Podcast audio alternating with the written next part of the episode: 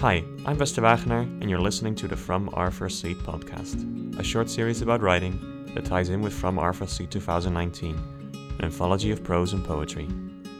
In each episode, we talk with an author whose work is published in the anthology, and we'll listen to their story or poems. This episode, I'm joined by Li Ting Yu. So I spent at least 18 years in China. I subconsciously and consciously know what can I write about. Though she's published under a Chinese name, I've only ever known her as Garfield. In this episode, Garfield talks about her From Arthur's Seat piece of prose, Chinatown, as well as the complications of writing about China in and outside of that country. Hope you enjoy.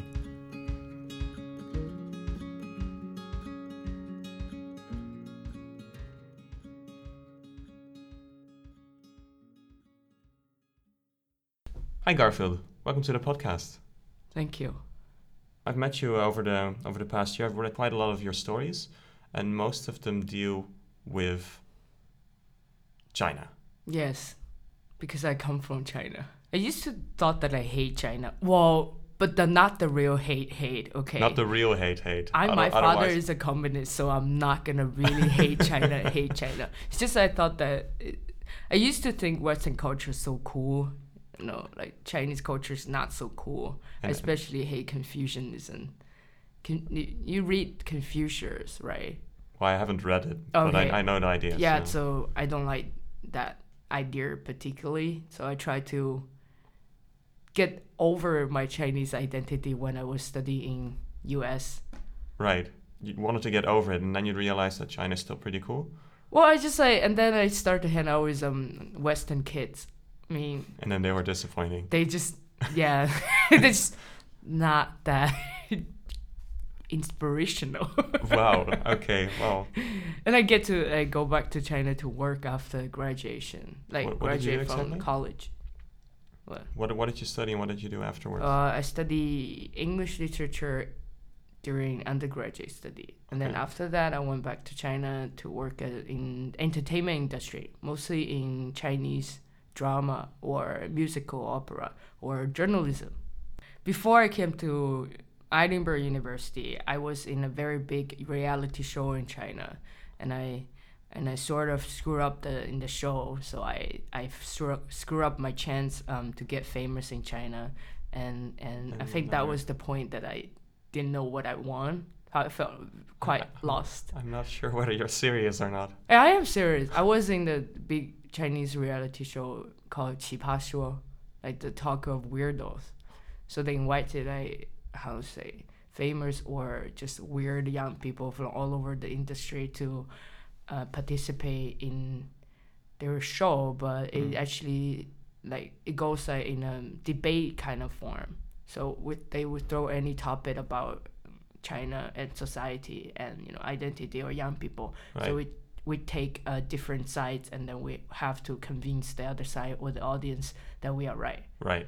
So uh, yeah, I signed a contract. I they wanted they wanted me to be a comedian in the show. Right. I couldn't do it. I was so nervous in the first competition, so I screwed up.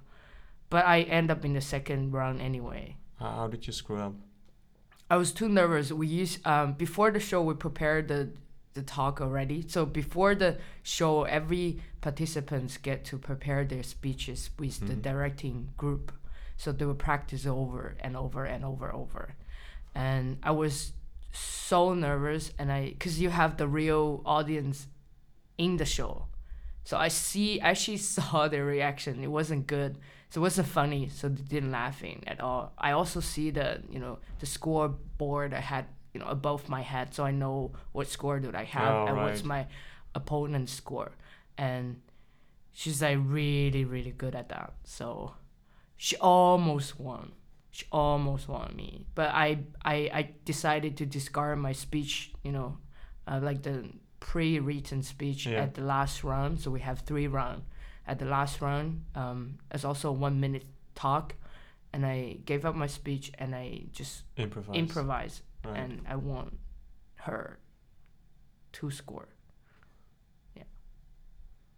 And then, but I was uh, quite lost because I tried a lot of different jobs before I came to Edinburgh University. Right. So I, I didn't know what I want, and I thought that maybe writing will help me to know myself better, Right. know my culture, and I did thought that I would write about China or Chinese culture. So you did. You said you did feel like you would write about that, or No, I, before I came, I thought that I wouldn't like to write about that because Right. I always like wanted to write about my own family and myself. and that's not something you really did over there. Yeah, that's not what I really did.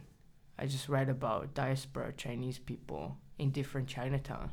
And the story you wrote for uh, from Arthur Seat, uh, Chinatown, is literally about that.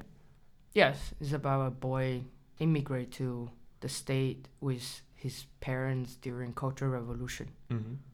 This is a theme you want to explore, and you actually intend to get all these stories that are centered around the same idea, the idea of the Chinese diaspora and, and Chinatown. You want to get these published at one point, right? Yes, I want to publish as a short story collection. Hmm. How did it come? How did this idea of centering all these stories around the idea of Chinatown and the Chinese diaspora come about? Well, you know, like lots of Western people, they might get the chance to go to Chinatown, and then they will thought that oh, that's China. Oh, this is real China, yeah. This is not real China, okay? Real China is really modern and contemporary, and everything's better than the West. No, everything, almost everything, okay? and it's just like, so I talk about that with my professor. I just think that diaspora Chinese actually living a different kind of Chinese life. Yeah. And their memory and the culture they reserve, you know, they used to bring this culture to the West, but then the culture actually kind of freeze there yeah. at the time they bring it there. It's it becomes a totally different Chinese culture. It's like you're in some sort of time capsule Yeah. and, and you, you enter China, Yeah. like the China of like 30 years ago or something.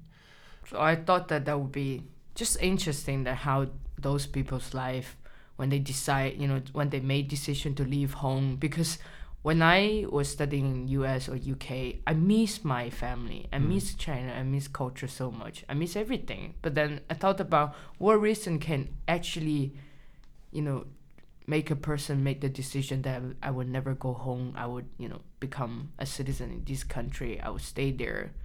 They must miss home so much and their people, you know, their family. Sometimes they can't bring their family with them Mm-hmm. at the first ground, and especially if it's in is in war, they will lose connection with their family, and would they start a new family, but they also miss about their old family, Right. And would they try to go back to find them and things Yeah. like that. Yeah, these are very interesting themes to explore. Is there is there some some stuff in your writing that you would not be able to write or get published in China? Of course. Things um homosexuality is not. Uh, I can write about homosexuality in China. Also religions. I can like if I intend to promote religions other than Buddhi- Buddhism, I can't publish this in China. Also I can't write about too sensitive like I write about culture com- revolutions because now that the official like the government officially rec- like uh, acknowledge the existence of cultural revolution so we can talk about that. But there's also other history that are not officially acknowledged Mhm. by the government so i can't mention that. If i mention that i'll be arrested. And i can't talk about our government. Like i can't really talk write how what they're doing or you know especially i can't use the name of our current chairmen or just previous chairmen you just can't. You just can't. You mean you just can't talk about your chairman. That's not the person you can talk about right. okay. privately. Things like that. Just respect them. Hmm. yeah. Imagine when you go back to china lots of things you can't write about because everything you write you submit to them. Submit to a special committee first so the committee will review your stuff and if there anything or any word too sensitive and they will take it out or they will ask you to rewrite Right. or if you refuse that so you you can't You don't you don't actually get any yeah, you, don't get can't anything publish published. anything. You even Right. you put it online, they would, because all the internet companies. It's just con- controlled by the they. Chinese government. I mean, yeah. When it comes to this issue, they would just you know extract your story from. But it's interesting that you uh, you know this and there's some things you don't want to talk about, but then still you write about certain things that you aren't meant to write about. Yeah, because if I put it in a diaspora um, culture Context, it it's just okay. um, it's just a softer, you know. I can't really put it in China, China context. If it's in the West, it's always about the Western government, you know, the Western culture and the conflict between Western culture and, you know, Chinese culture. Uh, So it's different. So I can mention about that under these contexts. Other than that, it's just very, very dangerous. what happens if uh, You see, if you get something published here that the Chinese government doesn't necessarily appreciate? you apologize and maybe you know apologize and never write it again. Never Or write just- that again, or never write in general. No, just write never write that stuff again, or write a correct version to replace that. yeah, like a revision. if they allow you. If they don't, just don't ever go back to China. Oh. But it's very hard to write something but not being aware of what you can and cannot write about, right? Yes, that's why they Especially have the because if you, if you, for example, would write this in China, the Chinese government or some officials would say, okay, no, you have to revise this. But if you do it outside of those canals, that environment, no one's really gonna tell you only after the fact. only you might. I grew no, so that's different now. I grew up in China, Mm-hmm. so I spent at least eighteen years in China. Yes. I know, I can't. I subconsciously and consciously know what can I write about.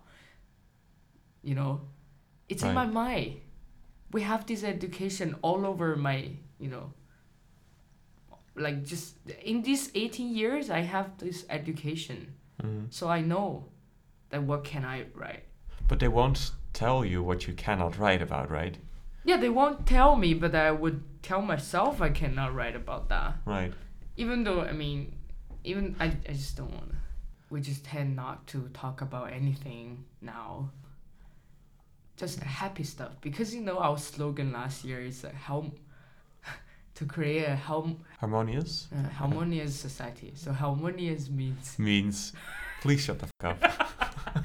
please be happy. please be happy. so anything Please neg- don't say anything anything we negative, don't like you to say. they will say, "Oh, this is not really how harmonize our society. Can we not talk about that next time?" So yeah, You intend to get this published in the West, I suppose, then. yeah, in UK mostly because it's also about diaspora Chinese. I don't think Chinese people in China were Would be interesting interested in that. life That's anyway. probably something that other people would be more interested in getting Yeah. a glimpse of, uh, of also- another culture, maybe. Yeah, I also want. I mean, I feel like some Western people they just have wrong perception about Chinese people, and I think it's just fun if I can write something about diaspora Chinese. And That would be helpful for them to understand. it's also like a colla- you know, conflict between Chinese culture and Western culture. Right. Especially, I focus on diaspora Chinese. Mhm. Yeah. Yeah. Um, do you want maybe want to talk a little bit about um, about the particular piece for from Arthur Seat, so uh, Chinatown? What caused you to write this particular Chinatown story?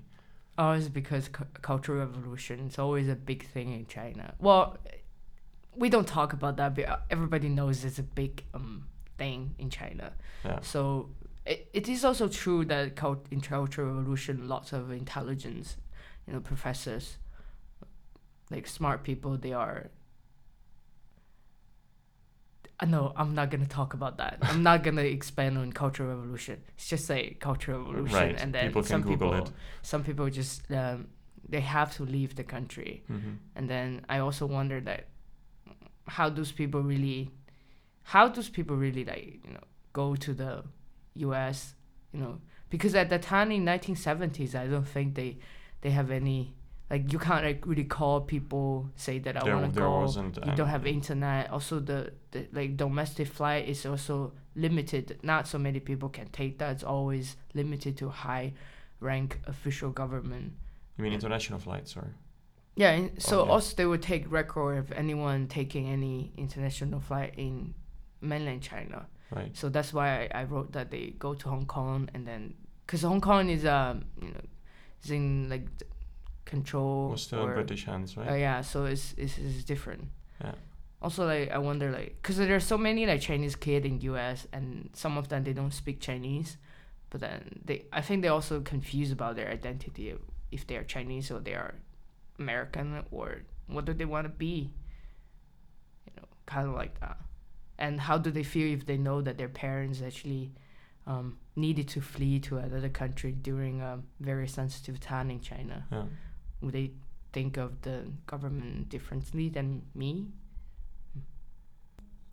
Maybe it's interesting to first hear the story and then explore what these ideas Yes, are. So, let's hear. Chinatown by Li Ting Yu. A row of yellow brick houses near Peking University formed a line between the entrance of the university and Wan Qinhe Street. Inside one of the houses lives Chao Ming's family. His father is an eminent history professor whose radical views oppose eradicating bourgeois representative figures within the Communist Party. In the living room, father is drafting a dazibao to protest the committee's discharge of the dean. A radio is broadcasting in the background. Great Chairman Mao is meeting with our most loyal comrade, Edgar Snow, at the Great Hall of the People. Dinner time. Mother brings out salted fish, sweet sour pork rib, fermented tofu, stewed beef, and fried chicken with ginger and onion. Wow, we have pork rib? Ming says. It's been a month since I've eaten pork. Uncle Lin gave us some, Mother says. She pats Father's shoulder to remind him it's dinner time. Father turns off the radio and goes to the kitchen to fill three bowls with rice. The kitchen is neat, with all the utensils arranged by size and function. The stew is served with a soup ladle and the rice in small bowls. As usual, dinner starts silently because father believes it's proper etiquette to eat quietly. Meng always doubts it, but his focus is reserved for the stewed pork now. He dips one pork cube into the sweet brown sauce, eats it whole, and quickly stuffs a spoonful of rice into his mouth. Did you pack all your stuff? School has granted me five days of leave next week, father says. Meng glances at him.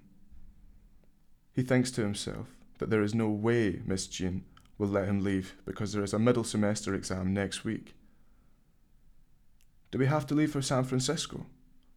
We don't have relatives there. Maybe after a while they will let you go back to teaching, Mother asks. No. A revolution is about to happen, and it will be no good for us. You heard them. We are the bourgeois now. We are the enemy of the proletariat. Ming can't tell if his father is joking. In truth, he doesn't even know what class he should be.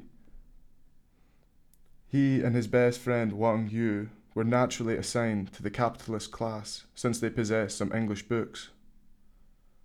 Ming doesn't know if belonging to the capitalist class is good or bad, but before he can ask, Mother sends him away to finish packing. Instead, he goes to find Wang Yu. He walks to Wang Yu's house and they meet outside of the door. We're late. Huang Yu urges Ming to run faster to the nearby Hutong, where about 20 kids have already formed two groups the paper top hat group and the flat cap group. Wang Yu and Ming take the paper top hat from the big kid. Why do we fight them? Ming asks. Those factory kids tore up our English books, said Wang Yu. We fight for knowledge. The fight starts ruthlessly, and after a couple of tussles, Ming takes Wang Yu to escape from the chaos. Before parting, Ming promises to bring more English books and a real top hat for him, while Huang Yu swears to him that they will be best buddies forever. The next morning, Ming is packing with his parents. His mother tries to stuff most of the kitchen utensils into a huge plaid luggage bag.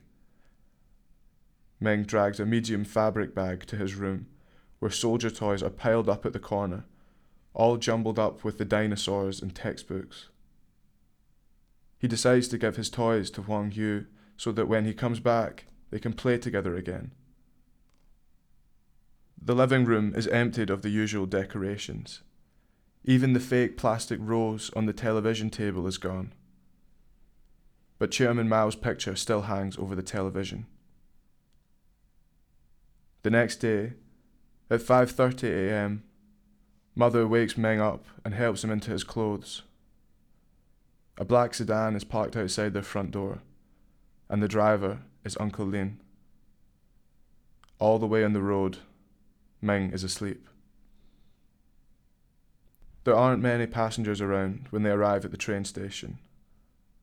Uncle Lin accompanies them all the way to their compartment. While father and mother busy themselves with the bedding, Ming wonders how Wang Yu will react when he gets the toys from Auntie Lin. A strange melancholy rushes to his eyes, and tears begin to drop. He quickly rubs them away with the back of his hand. The train runs south. As it gets closer to Guangzhou, more passengers get on the train speaking Cantonese. Meng notices men wearing suits with gold watches on their wrists and women in colourful dresses. They get off at Guangzhou's train station, where a slim man welcomes the family. With no time to rest, the slim man drives them to Panyu dock, where they hop on a speedboat. Meng watches the water, the sparks, the waves, listening to the hypnotic sound of the engine. It is all new. Here is Tuen Mun Wharf. Take a taxi or bus to Kowloon Walled City. Leslie is waiting for you there. Thank you, father says. Meng likes Kowloon Walled City a lot because it looks like a castle that remains standing strong after the enemy has tried to burn it to ash. It is shaped with layers on layers, and each floor contains countless rooms squeezed in different shapes, eventually merging into an indestructible castle with thousands of inhabitants. A stout man rushes from the dark alley near the entrance. He speaks in broken Mandarin, asking us to follow him to room number four. Ming doesn't want to go to the room, as he spots some kids in the playground and wants to play with them but he is dragged away by Mother, who also gives a warning glance. The room is shabby, with mouldy walls. Only one small television is playing Hong Kong news in English. A line of incandescent lamps illuminate the huge bed where the three of them will sleep tonight. None of them takes a shower. Maybe they want to keep the smell of home. At night, Meng hears the muffled voices of his parents deep in conversation in the other room. What can you do in San Francisco? Mother asks. I told you, I have an old professor there. He needs a research assistant. Will that be sufficient for the whole family? I don't know what I can do in such a foreign country. Don't worry. I will look for jobs for you. It's a free country. Nowhere is better than home. We can come back after a couple of years, when the revolution is over.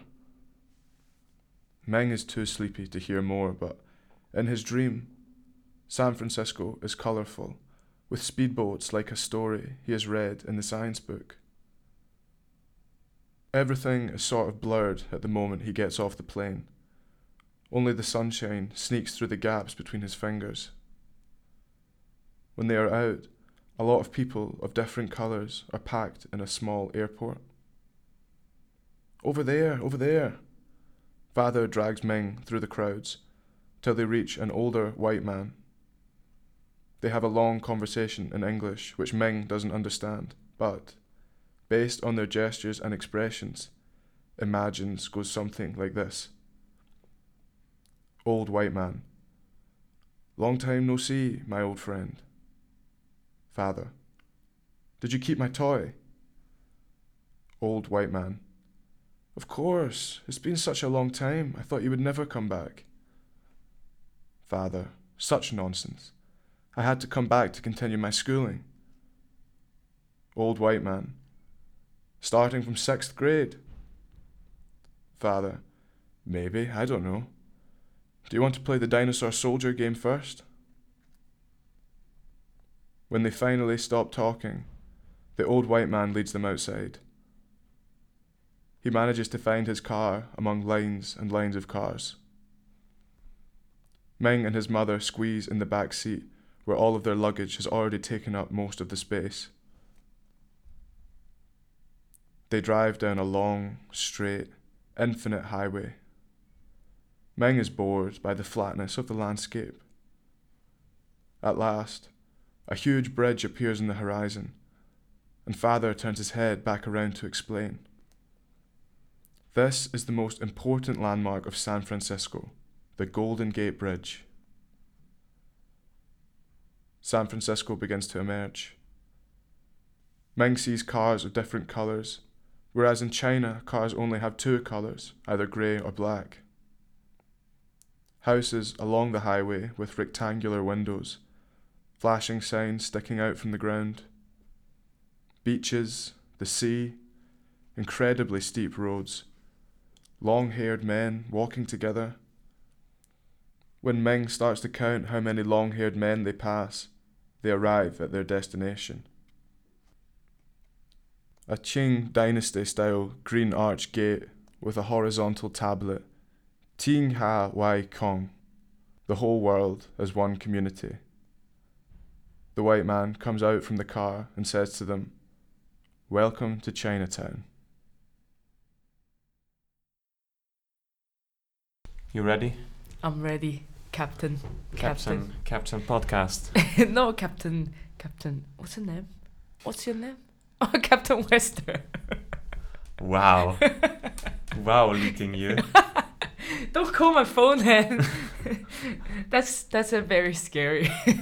Cause only like when I have make some mistake, my teacher would call me like that, or Yeah, my well- parents would call me like that. Usually they don't. So usually they would just say Li No, they say Ting Yu. Ting Yu. Or my friend is called m- my nickname. Like Fatty. Wow, that's nice. Yeah, it's You have great alright. friends. They're losers anyway. Oh wow. I'm yeah. like the- Okay, so you're the fatty and they're the losers. It, it all works out. it will. Okay. Anyway, uh, let's let's talk a little bit about the about Chinatown. Um, I think it's interesting that what you do here is you describe the entire journey from home hmm around the Cultural Revolution to San Francisco, Mm. and right when they actually see Chinatown, you stop. Hmm. Why why did you make that decision? Because I have a second story connected to the first one, ah, but I can only publish the first one I because, the word limit. Also, I think I used to think that I want to write a longer short story, Mhm. so it's all connected. I want to. I, I wrote the second one is uh, featuring the boy grow up and then he realized that he's actually um, homosexual, which it's not acceptable in Asia. We we don't encourage homosexual in China. That's but not all of them. I, I, I encourage homosexuality in China, like, eh, not in, in other country. oh, that's really hard to Oh, huh? no, it's just like because in Asian, in Asians mind, we have we have. I think most Asians are very conservative, especially Chinese. We don't talk about sex. We don't we don't really talk about love publicly, and let alone homosexuality. It's like a new thing that you know the older generation will ever would never accept Hmm. as normal because like in China the biggest responsibility for everyone is to start a family which Right. means you have to have a kid you, you know having a family and have a kid and they won't think that you know two men or two girls start a family and adopt a kid is a normal family Mhm. so I mean even though they are in the US but the, their parents still If they have parents living still in China, they would still have this sort of pressure on them.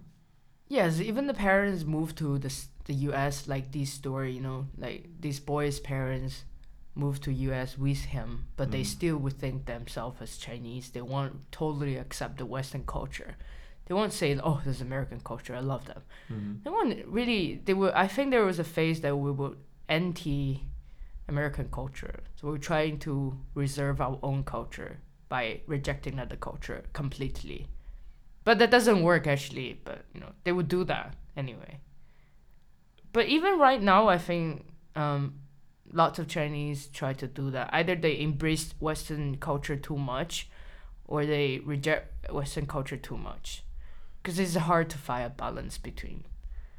Well, especially if you can't mm, agree with all of the Western ideas when you live in China, right?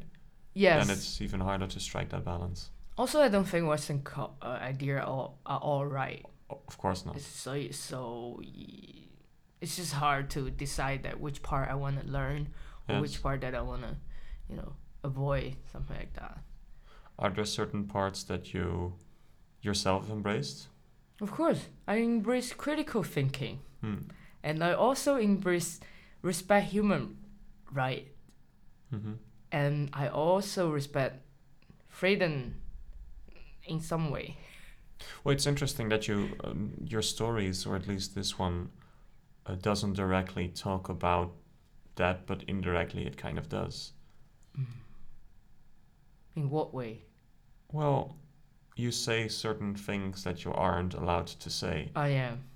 and just by having that sort of more or less critical, critical mindset, I mean, your characters uh, are saying these things obviously, Yeah. but they they search certain things that they wouldn't, that you yourself wouldn't be able to to say these days anymore. Like for example, they are a bourgeois family, the the family you're talking about in your in your piece, uh, and they're saying that they will get, they will not survive the Cultural Revolution. Yes. Uh, they can say that it's only because cultural revolution now is uh, illegal to talk about in Yeah. China. If if the government decides cultural revolution is not illegal to talk about that, I wouldn't include that part of information in my story. Hmm. So it's only because we can't talk about cultural revolution now, and the government actually admit that the conflict between poli- proletarian and bourgeois are Mhm. over right now. Yeah. So we're moving to a new phase of, you know, Chinese society. Is there still stuff that you wish you could talk about? No.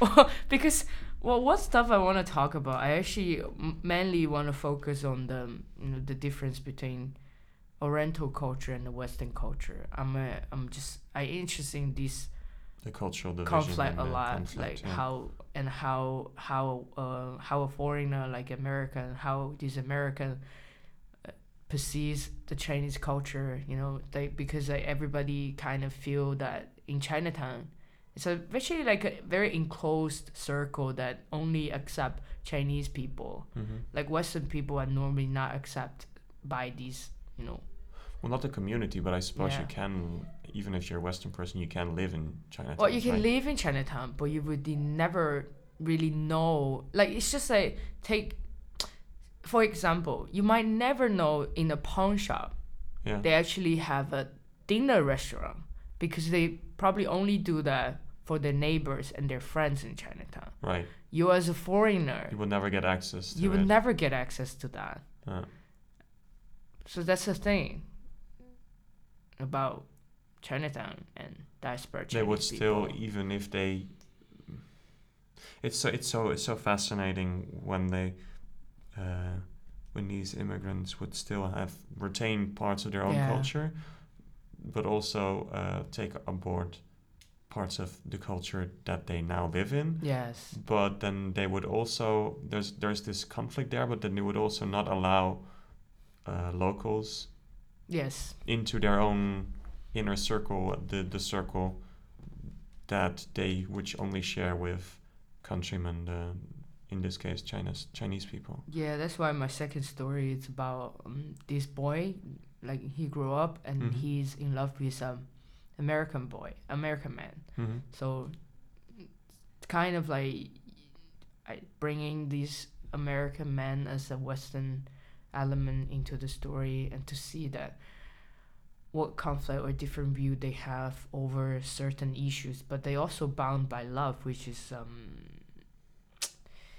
which is a very magical thing.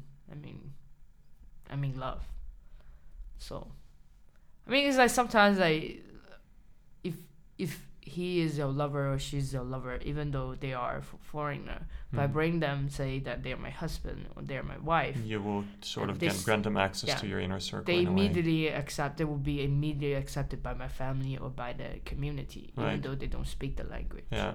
So in a way, you're saying that love is the only way really to transcend that I am saying cultural division, or at least to a certain extent.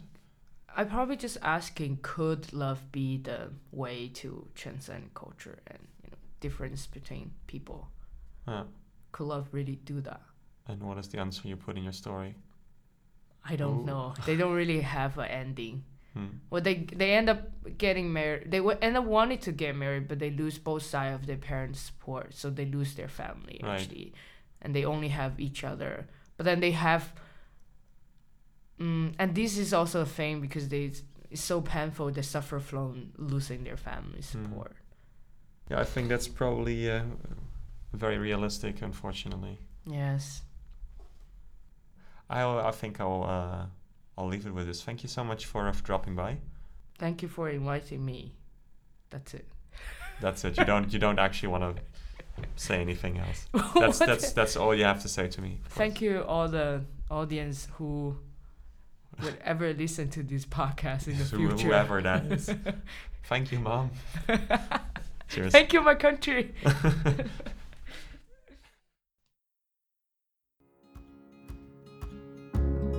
The From Arthur's Seat podcast was produced by me, Bester Wagener, with the help of Magali Roman and Merel de Beer for 2019's From Arthur's Seat anthology. Story excerpts were read by John Reed. Special thanks to Jack Taylor. From Our 2019 is launching on the 8th of May. You can visit us at FromArthursSeat.com. Thank you for listening.